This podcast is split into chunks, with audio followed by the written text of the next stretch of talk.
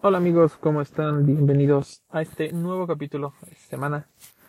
Me da gusto, mucho gusto verlos, mucho gusto saludarlos. Bueno, verlos no. Saber que están ahí. ¿Que me escuchan? No sé, en realidad no los veo, tampoco los escucho, pero me da mucho gusto saber que ahí están. Eh, hoy vamos a hablar de un tema que va de la mano con lo que hablamos hace 15 días, si no me equivoco. Un poquito sobre el tema de mercado.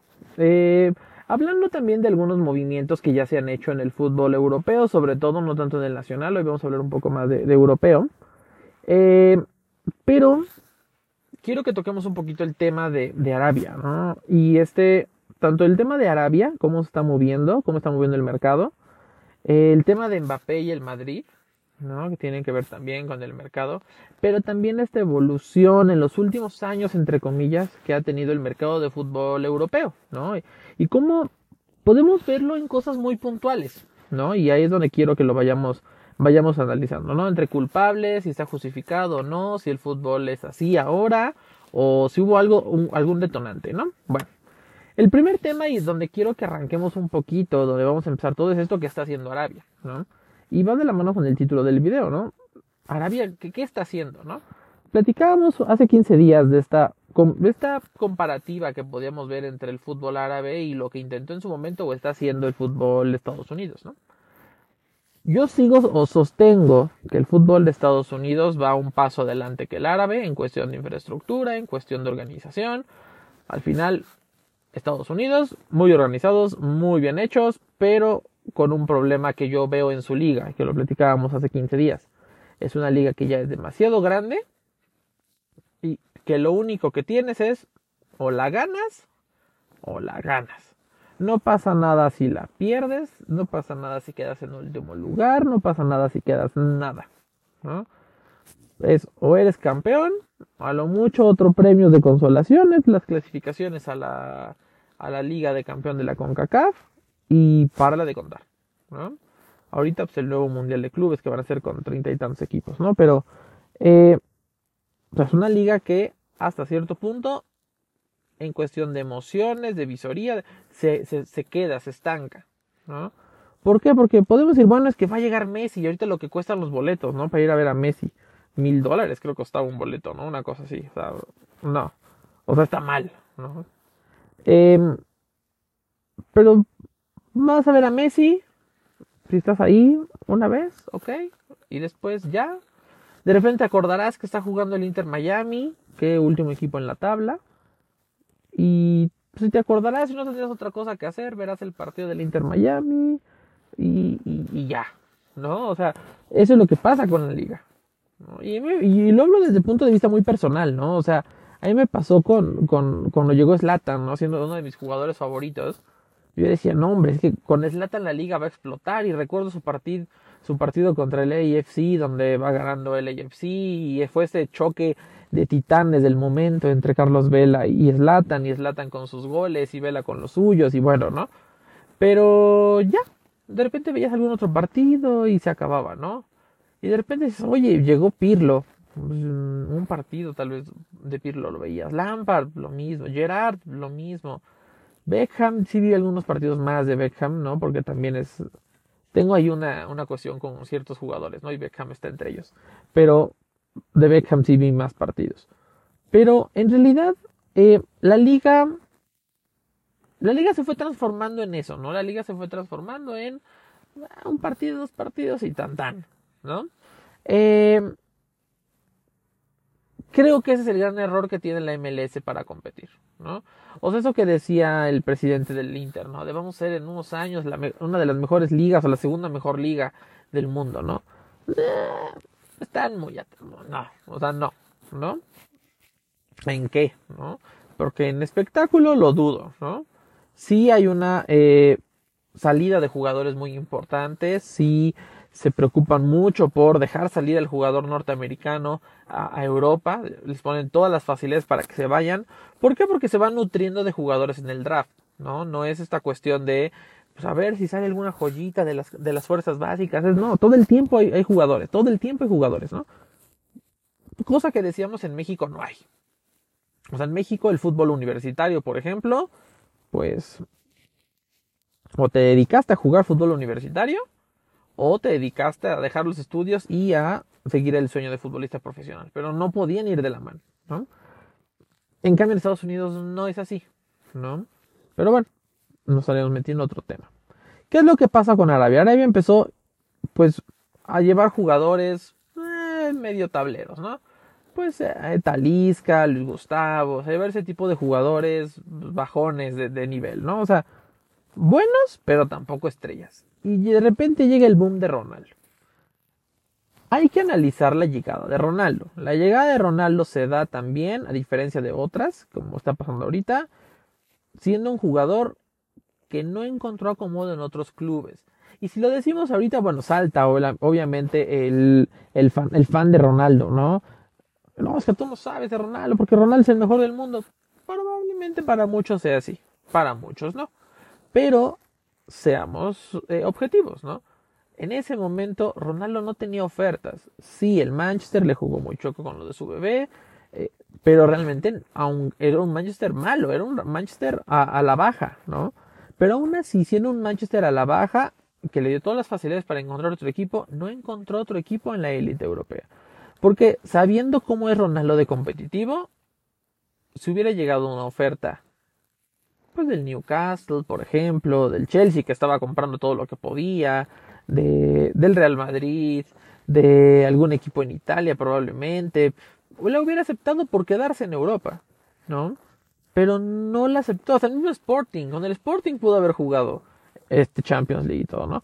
Pero obviamente aquí juega mucho esta tentación que es el dinero que te puede ofrecer y el estilo de vida, tal vez sí del momento, pero a la larga que puedes tener con eh, los millones que te van a dar en Arabia, ¿no? Y eso te mueve el tapete. A cualquier persona le mueve el tapete. Si sacrificas la cuestión competitiva, por mucho, por mucho, por más que, que Ronaldo hable ya como embajador árabe, eh, la liga no da esas presiones, ¿no? Y, y a, qué nivel, y a mí me llama mucho la atención que Ronaldo, por ejemplo, no haya estado en el equipo ideal del torneo de la Liga Árabe, ¿no? O sea, eh, habría que analizar esa situación, ¿no? O sea, es porque realmente no estuvo, no fue el mejor delantero, o, o porque la liga es demasiado exigente, o pues sí el cariño que se tiene con Talisca es demasiado, o qué pasó. Pero bueno, eh, llega Ronaldo, ¿no? No hablemos de una, de una compra. Pero ahorita de repente, y se da este boom, de repente es de, ah, y llegó Benzema. ¿No? Y dices, ok, Benzema ya se iba a retirar, el 9, tuvo su prime, ya pasó, es una temporada mm, medio medio, o sea, bueno, pero había, ok, se va, se va, se va Benzema. Y de repente, pues se va Canté, ¿no? Y me llamó mucho la atención con Canté, porque siento que Canté no era su opción irse, ¿no? Pero poniéndonos un poquito en los zapatos de Canté. Eh, Cantea públicamente dijo que se quería quedar en el Chelsea.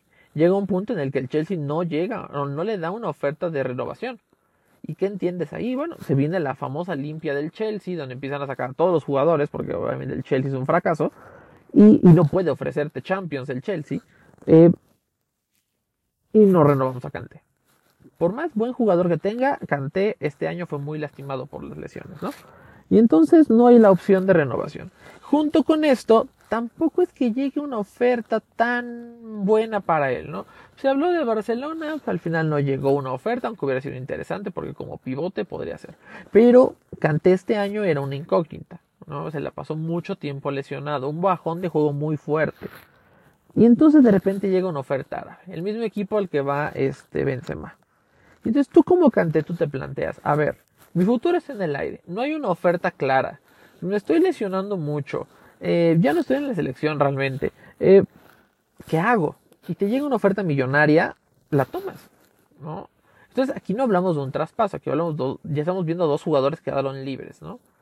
Y entonces, cuando hablamos primero de traspasos libres, bueno, no está invirtiendo como tal la liga, está ofreciendo super salarios, pero no está invirtiendo en traspasos. ¿Qué pasó? Que al final, después de un tiempo, sí se invirtió en traspasos sí se empezó a meter eh, dinero a los clubes, ofrecer dinero a los clubes, ¿no? Y entonces llega eh, Mendy, ¿no? Del Chelsea, que también se va para allá. no me equivoco, hay a otro jugador del Chelsea que también lo ofrecieron y pues también se fue. Llega, eh, ¿cómo se llama? Ay, se empezó, se fue otro jugador. No me acuerdo, del, del Atlético, ¿no? Creo que también se fue. O sea, se empiezan a ir ese tipo de jugadores a los que ya les empiezan a ofrecer dinero. Se habla un poquito de la de Modric y eso se me hace muy interesante. Ahorita lo vemos en la relación que tienen con la de Mbappé. Pero Modric no ha renovado con el Madrid y se va a acabar su contrato el 31 de junio, ¿no? Y no ha renovado. Que curiosamente ya renovaron a Tony Cross. No han renovado a Modric. ¿Por qué? Mira, aquí podría ser una cuestión. A ver, Modric ha estado en un nivel bueno.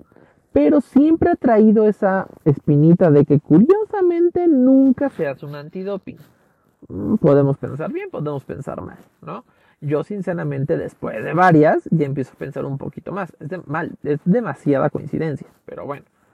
Eh, al final encuentras Modric sí a un nivel muy bueno, pero la edad pesa. Y otro punto en contra, que podrán llamarlo eh, teoría, podrán como sea, Pedro, pero el número que tiene Modric, ¿no? Estamos hablando del 10 del Madrid. Y entonces le dimos, ok, a Vinicius ya le dieron la 7. Nos queda el 9 y el 10. El 9 es ese número que pesa, no tanto como en Chelsea, pero es un número pues, para un centro delantero. No hay un centro delantero ahorita en el Madrid. ¿no? Se habla de Kane, pero no hay un centro delantero. Y entonces nos queda el, tema de la 10. Y creo ahí es donde puede jugar un poquito Mbappé. ¿no? Es, mm, ¿y, si, ¿Y si Mbappé es el nuevo 10? ¿No?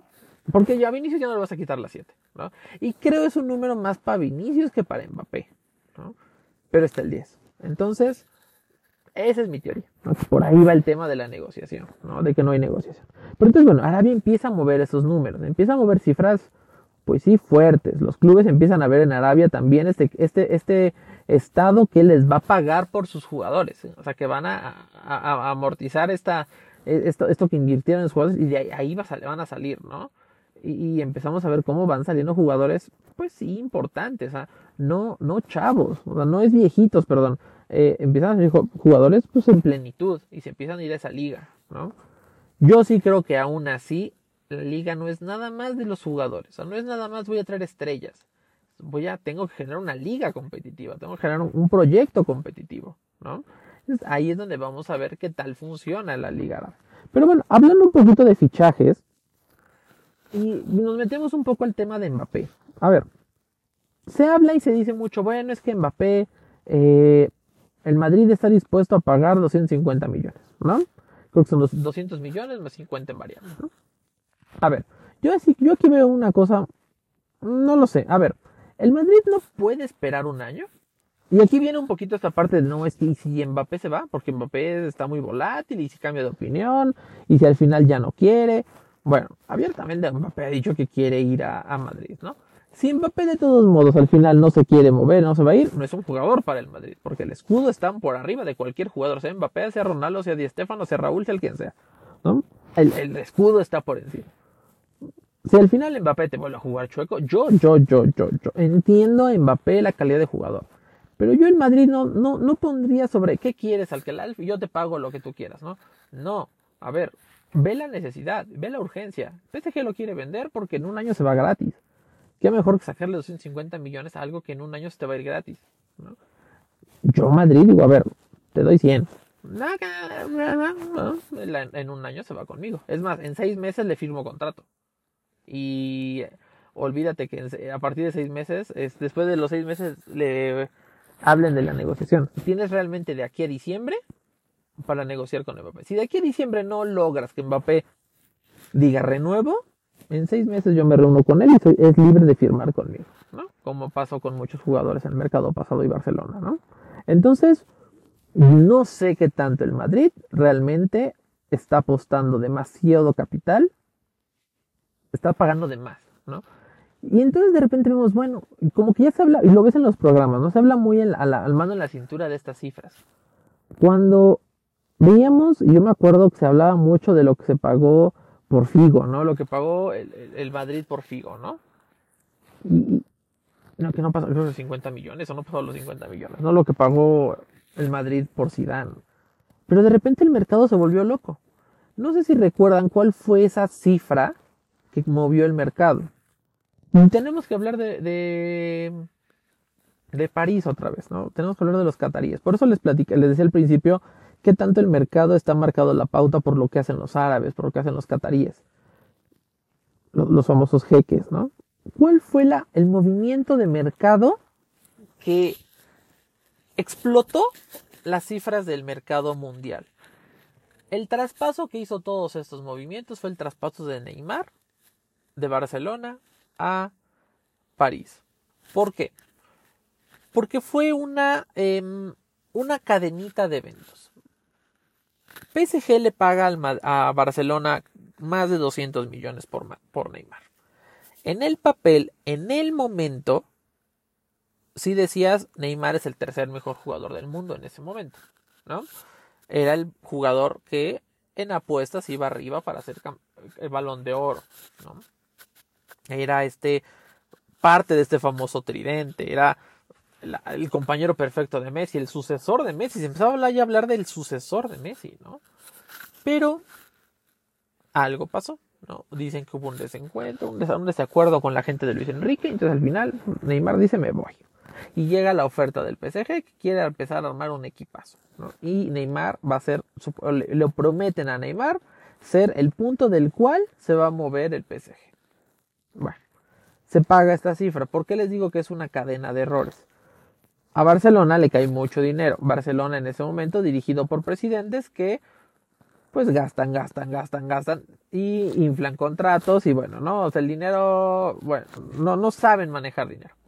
Y entonces, ¿qué es lo que hacen? Pues vamos a pagar cifras estratosféricas. Necesitamos un recambio para Neymar. ¿Quién es la mejor opción? Pues necesitamos a Dembélé.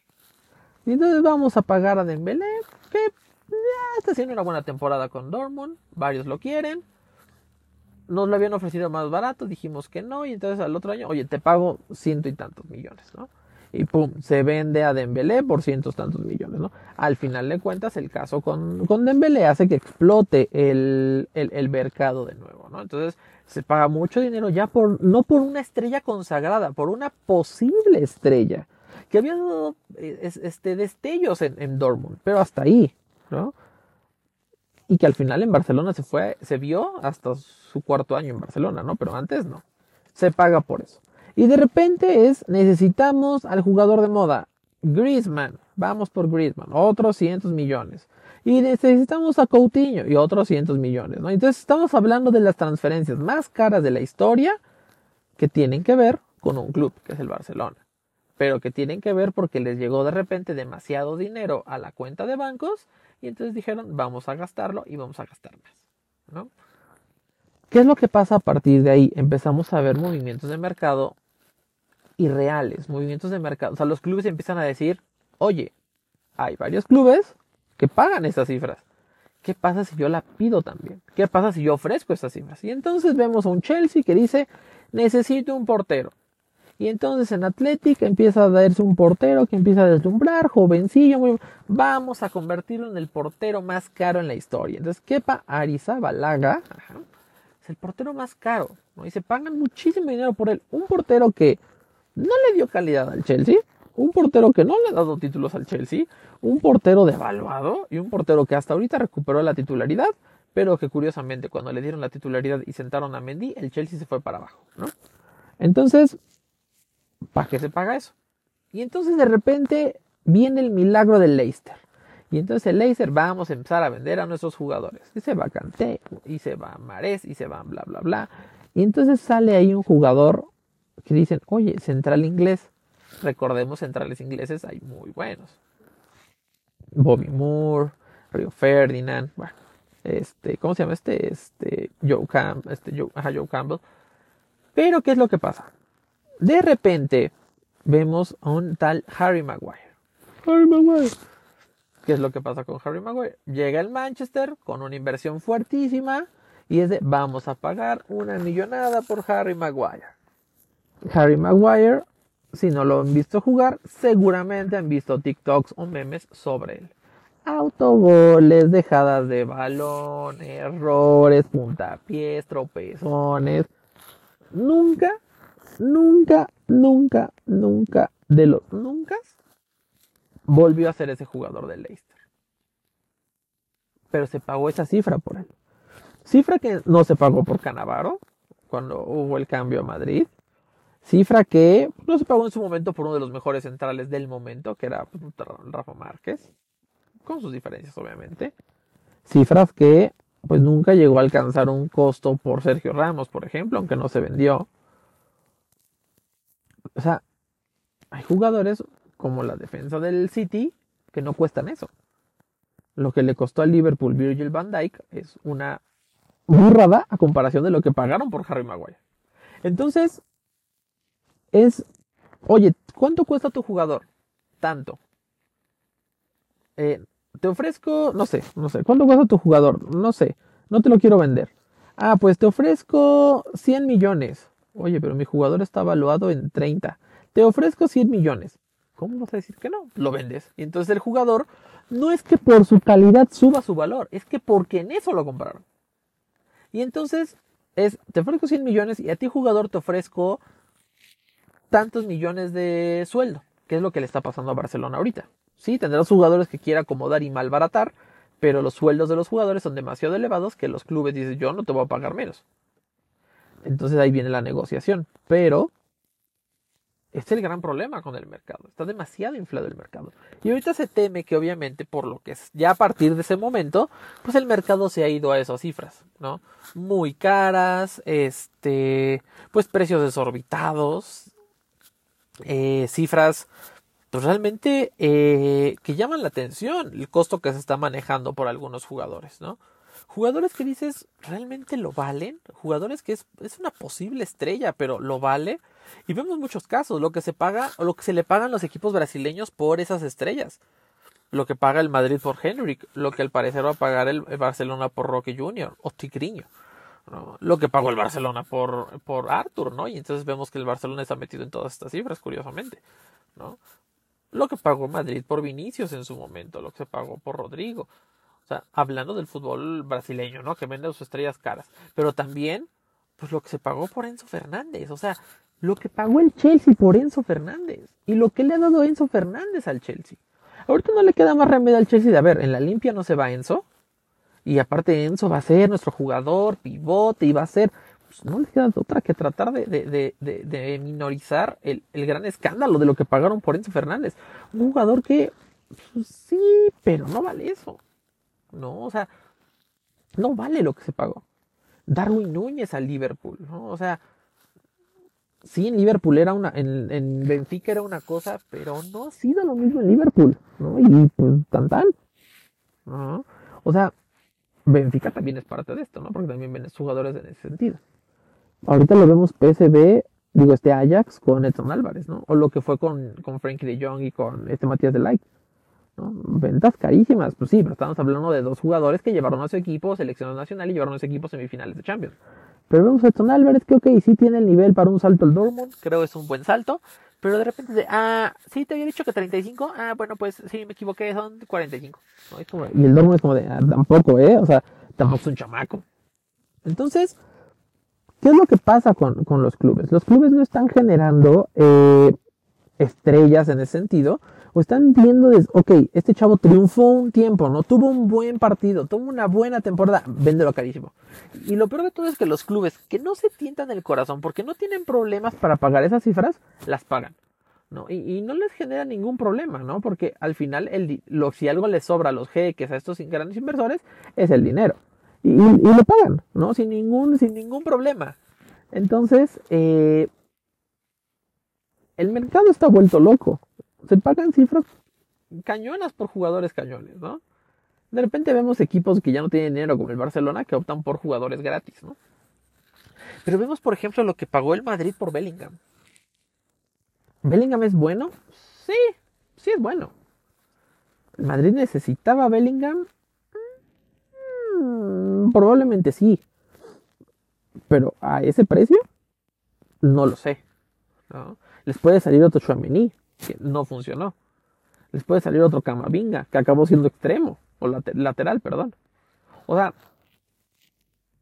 ¿qué tan mal baratas tu, tu, club? Y entonces regreso al tema de Mbappé y Madrid, que es nuestro tema central, ¿no? Mbappé. Veía que alguien decía, ahorita es el momento perfecto de que si va a llegar Mbappé, es el momento perfecto para vender al, a, a, Vinicius. no, ¿cómo vendes a Vinicius y no sé qué? A ver, la posición que más le gusta jugar a Mbappé es la extrema izquierda. ¿Dónde juega Vinicius? La extrema izquierda. Mbappé no va a ser banca. Y Mbappé no juega a la banda derecha y Vinicius no juega a la banda derecha. ¿Por qué? Porque en la banda derecha está Rodrigo. Que Rodrigo sería el sacrificado en teoría. Mbappé no es centro delantero. Vinicius tampoco. Entonces dices, a ver, ¿qué prefieres? ¿Te quedas con Vinicius? Pues Mbappé, muchas gracias, a no ser que quieras jugar en la banda derecha. ¿De qué prefieres Mbappé? Voy a sacar de esos 250 millones que me piden por Mbappé, que siguen insistiendo que es una cifra que se pueden ahorrar, a decir, ok, voy a vender a Vinicius, me van a pagar a Vinicius, en tanto. Es más, PSG, hacemos un troque. O vendo a Vinicius. El Manchester lo paga, sin pensarlo. Probablemente los Manchester lo pagan sin pensarlo. En Italia no creo. Pero en Inglaterra, fácil sale. Newcastle lo paga. Los Manchester lo pagan. Liverpool lo paga sin pensarlo. Les falta en esa banda alguien. O sea, por, por, por propuestas no se queda aquí es lo interesante. ¿Qué va a hacer el Madrid? ¿Se va a llenar de estrellas arriba? Cuando yo sigo creyendo que la parte flaca del Madrid sigue siendo abajo. Mendy ya no da, no está dando. La central, pues es Nacho y uh, Militao, Militao, pues, sí, alaba, pero no, no son esos centrales que dices, oye, a mí me da una seguridad tenerlos, ¿no? Militao fue a la baja este torneo, sino muy bueno. Y del otro lado, pues tenemos a Carvajal, que le está pesando ya, ¿no? entonces utilizamos a Camavinga, que es un desperdicio. Hay otras posiciones que, el Madrid tiene que invertir. Entonces estamos hablando que ya invirtió más de 100 millones en Bellingham y está dispuesto a pagar 250 millones por, por él, por, por Mbappé. Está hablando de casi 350 millones por dos jugadores, ¿no? Ahí habría que ver. Pero bueno, creo yo es un tema eh, muy interesante hablando un poquito de altas, ¿no? Para ir cerrando el video. A ver, tenemos al Madrid. Como bien decíamos, vamos a tener nuestra Liga Española. Madrid-Barcelona. Madrid tenemos la alta de Bellingham. Por el momento no tenemos bajas. Se habla de que ya se tiene el primer capitán, que es Nacho. Eh, yo pensé que se lo iban a dar a Courtois, pero después del berrinche de Courtois y la selección, yo no se lo daría a Courtois, siendo que demostró no ser un líder. Eh, y el primer capitán es, es, Nacho. Yo, sin saber, creería que el segundo capitán es Tony Cross. Y tal vez probablemente Modric después. No se lo daría yo a Courtois, quién sabe. Eh, para ahorita es la única alta, Bellingham, y se habla de esta, ¿no? De, de Mbappé. Ah, no, y también tenemos que llegó José Lu. José Lu, José Lu, José Lu llegó porque salió Mariano. Llega José Lu también. Creo es buena contratación para un delantero suplente, no es titular. Luego, Barcelona, Gundogan llega gratis, creo yo es un buen fichaje. Tampoco no, los quieran vender como el mejor pivote que hay en el mercado ahorita, pero es un muy buen fichaje, muy muy bueno. El Barcelona necesitaba un medio. Sigo creyendo que necesitan un pivote aún más trabajado. Eh, Gundogan es más ofensivo y necesitan un pivote creo yo. No sé si, si, si De Jong puede hacer la posición, pero siguen insistiendo en que necesitan a alguien ahí. Llega también Iñigo Martínez del Athletic, llega gratis. Buena compra si el Barcelona no tuviera centrales, pero tiene centrales, ¿no? Estamos hablando de que tienes a Koundé, que lo están usando de extremo, pero creo que está desperdiciado porque es muy buen central. Tienes a Araujo, tienes a Christensen, tienes a. ahorita este. ¿Cómo se llama este hombre? Este. Hay un español, bueno, que ya juega más arriba, ¿no? Pero no sé si ya son demasiado centrales, pero habrá que ver cómo se mueven. Y este, pues ya, en el momento es todo. Se habla ya de la llegada de Vitor Roque. Creo yo es un buen jugador y se necesita un recambio para Lewandowski. Vamos a ver qué tal y vamos a ver si sí llega un extremo, si se quedan con Julián Araujo y si llega algún pivote. El mercado está cerrado para el Barcelona realmente hasta que no haga venta. Siguen en espera de las salidas del inglés, de un Titi, eh, a ver si hay algo con que sí. Yo no entendería un poco el, el, el, trueque que sí Brozovic. Sigo creyendo que son jugadores muy parecidos y entre los dos, pues, para que invierten en alguien más y tienes a que sí gratis, ¿no? Pero bueno. Y pues ya, eh, Atlético de Madrid no se ha movido tampoco. Llenos Inglaterra, se ha movido hoy la de Tonali al Newcastle, creo yo es un buen cambio, me llama la atención lo de Milan, pero entendamos que eh, Milan saca a Maldini por diferencias con la directiva, porque Maldini llegó a decir que se necesitaban, o sea, sí que padre la temporada, pero se necesitaba invertir en el equipo fuerte, ¿no? Porque pues, se quería trascender a más. ¿Y qué es más? La final de la Champions, volver a ganar la liga, y que con la plantilla que se tenía no se iba a lograr, se necesitaba invertir. El presidente dijo, no, no se va a invertir. Corres a Maldini y lo primero que haces es sacas a Tonali, una de tus grandes estrellas del medio campo, ¿no? Entonces, dos años te desprendiste de Tonali y de que sí. Mm, a ver qué tal. Pero Tonali al Newcastle, Newcastle se va armando y Newcastle habla de la propuesta a Barcelona de llevarse a Rafinha. Newcastle quiere sí o sí a Rafinha. Se dice que ya ofreció dinero, pero también se dice que ofreció un trueque con Bruno Guimaraes más 30 millones por Rafinha. Cualquiera de las dos opciones se me hacen buenas. Si ofrecen 80 millones, al Barcelona no le cae mal. Si ofrecen Bruno Guimaraes y 30 millones, también se me hace bueno, porque con Bruno Guimaraes tienes al pivote que te estás buscando, ¿no? Siendo un pivote bueno. Entonces, mm, yo creo que si llega oficialmente una de estas dos ofertas, Barcelona debería tomarla. Y de ahí el Newcastle pues se va armando, ¿no? Creo se va a armar más, pero habrá que ver. Juega Champions, eso es importante. Manchester se dice que ya amarró a Onana, que van a sacar a Maguire y que se está moviendo el mercado. Creo lo de Onana puede ser un dominó, porque si Onana ya finalmente se va al Manchester, De Gea seguramente va a salir. Probablemente se habla de que se vaya a Arabia, otra vez, eh, otro de árabe. Y entonces el Inter le había echado el ojo a ni más ni menos que a Guillermo Ochoa Magaña. Esto es interesante porque Ochoa lo renovó el Salernitana, entonces tendría que haber un traspaso, pero Ochoa no tiene una carta cara y al Salernitana, aunque perdería a mi parecer a su mejor jugador, el dinero no le caería mal. Y si ya probaron las mieles de un, de un portero latino, probablemente por ahí puedan echar el ojo a alguien más. Pero el dinero que pueda ofrecer el Inter es atractivo para un club como el Salernitana. Entonces, probablemente pueda darse ahí algo, no lo sé, habrá que ver. El City no se ha movido, quitando nada más la salida de Gundogan y el recambio que va a hacer Kovacic.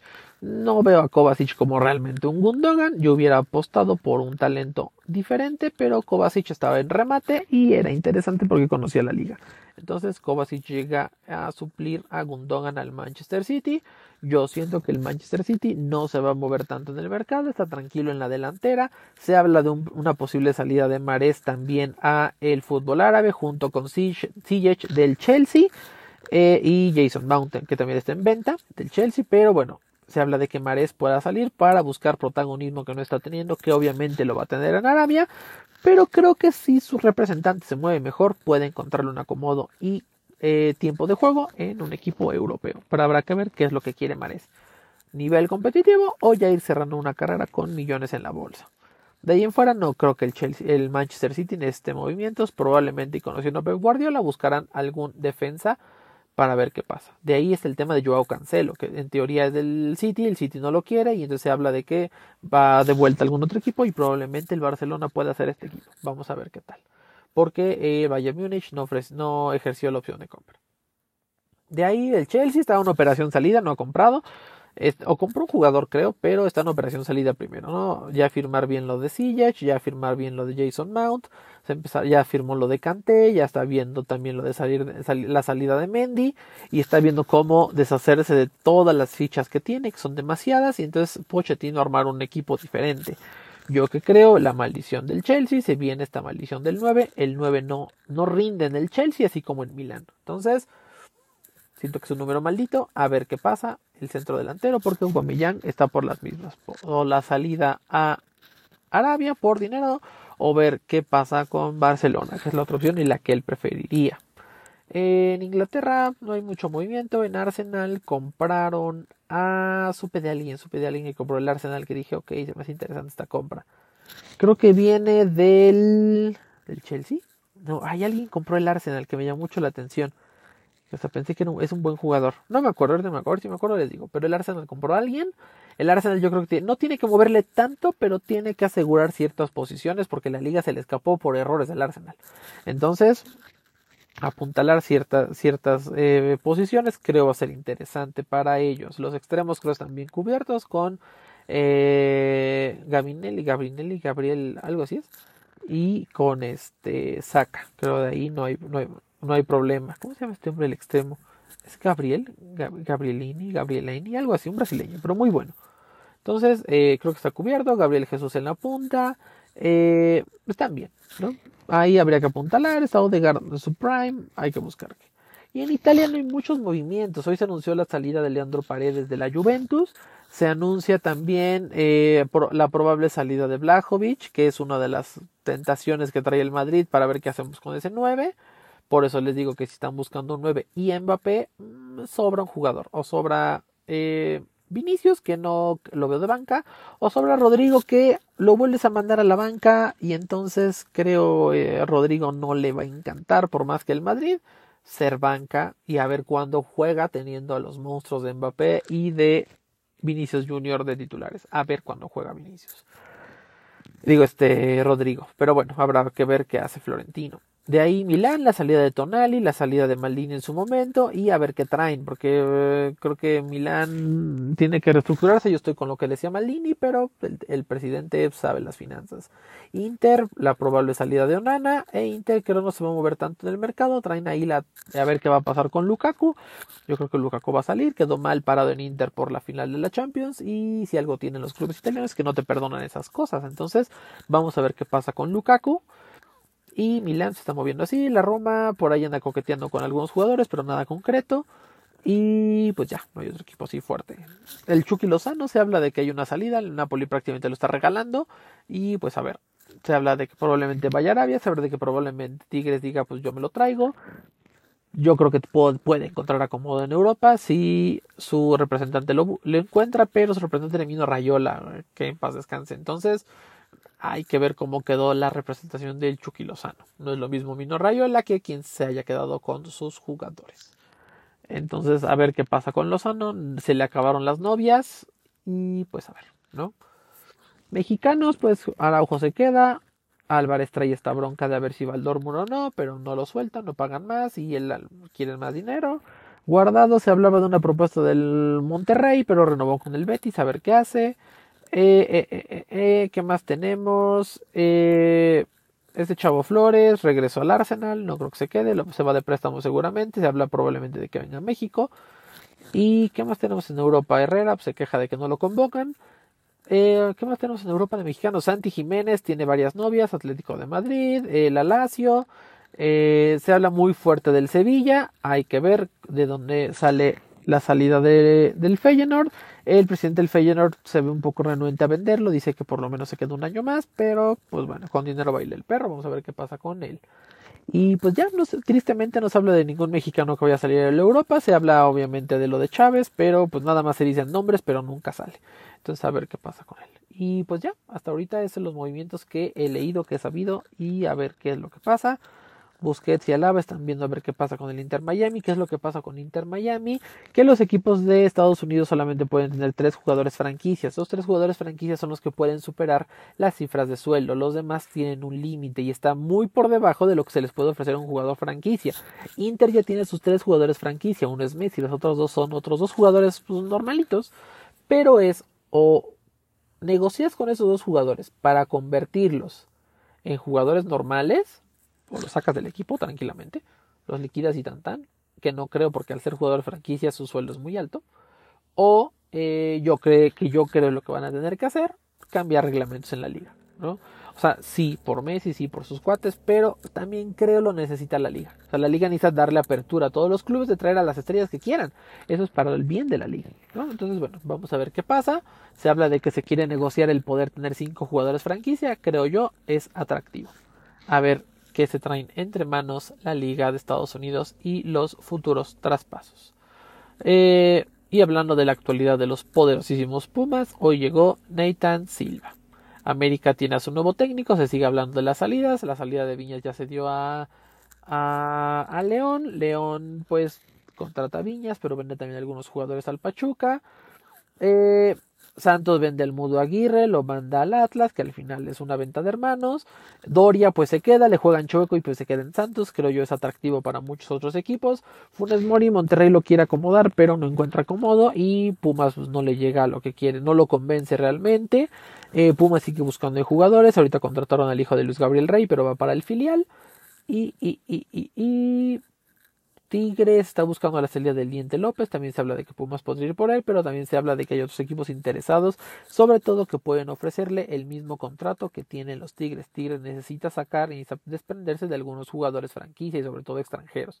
Vamos a ver qué pasa. Pues muy bien, eso sería todo. Eh, ah, y Tigres sacó a Lichnowsky. Y Cruz Azul se está armando pues más o menos bien. Pues vamos a dejarlo hasta aquí, amigos. Muchísimas gracias por habernos escuchado. Este fue su reporte de transferencias de esta semana. Y pues bueno, vamos a ver cómo, se, cómo evoluciona el mercado, qué tanto Arabia empieza a marcar las nuevas pautas del mercado y qué tanto el Madrid está dispuesto a de verdad desembolsar esta gran cantidad por un jugador. Y pues esto qué significa. O sea, eh, le van a dar las llaves de, Madrid. Eh, el jugador estaría por, por arriba del, del escudo. Sería la primera vez que pasaría algo así, ¿no? No sé. O sea, no sé. Madrid, este, Mbappé está muy acostumbrado a ser el niño mimado. Y en teoría, a Madrid no llegas a ser el niño mimado. Vamos a ver qué pasa, ¿no? Yo, yo, yo les digo, me espero seis meses, le hago, le armo un contrato en seis meses y en un año que venga el equipo gratis. Y sobre todo así friegas al Kelafi. Pero bueno, pues muy bien, cuídense mucho, muchas gracias por escucharnos. Eh, yo espero que salga mi señora del trabajo y nos vamos a descansar. Cuídense mucho, un abrazo, ya se vendrán los videos en, en vivo, en YouTube. Poco a poco les iré pasando la información para que vean que seguimos en Spotify, pero ahora también tendremos el video en YouTube. Un abrazo, cuídense mucho, bonito viernes, descansen, vean mucho fútbol. El domingo juega México, vamos a ver qué tal le va. Juega domingo, jueves y domingo. Tenemos el partido contra, creo que es Honduras, luego contra Honduras o El Salvador, Honduras o Nicaragua, no me acuerdo luego es contra eh, eh, Haití y luego es contra Qatar. En teoría tendría que ganarlos. Vamos a ver con el Jimmy Lozano. Yo les decía, Coca iba a salir. Vamos a ver qué pasa con el Jimmy. Al final, pues tampoco es que pudo él hacer su convocatoria. Tenía ya los jugadores convocados. Entonces, pues simplemente él va a navegar ese barco. A ver qué tal, si lo lleva a puerto o si lo termina de hundir. Un abrazo, cuídense mucho, descansen y nos vemos la siguiente semana. Adiós.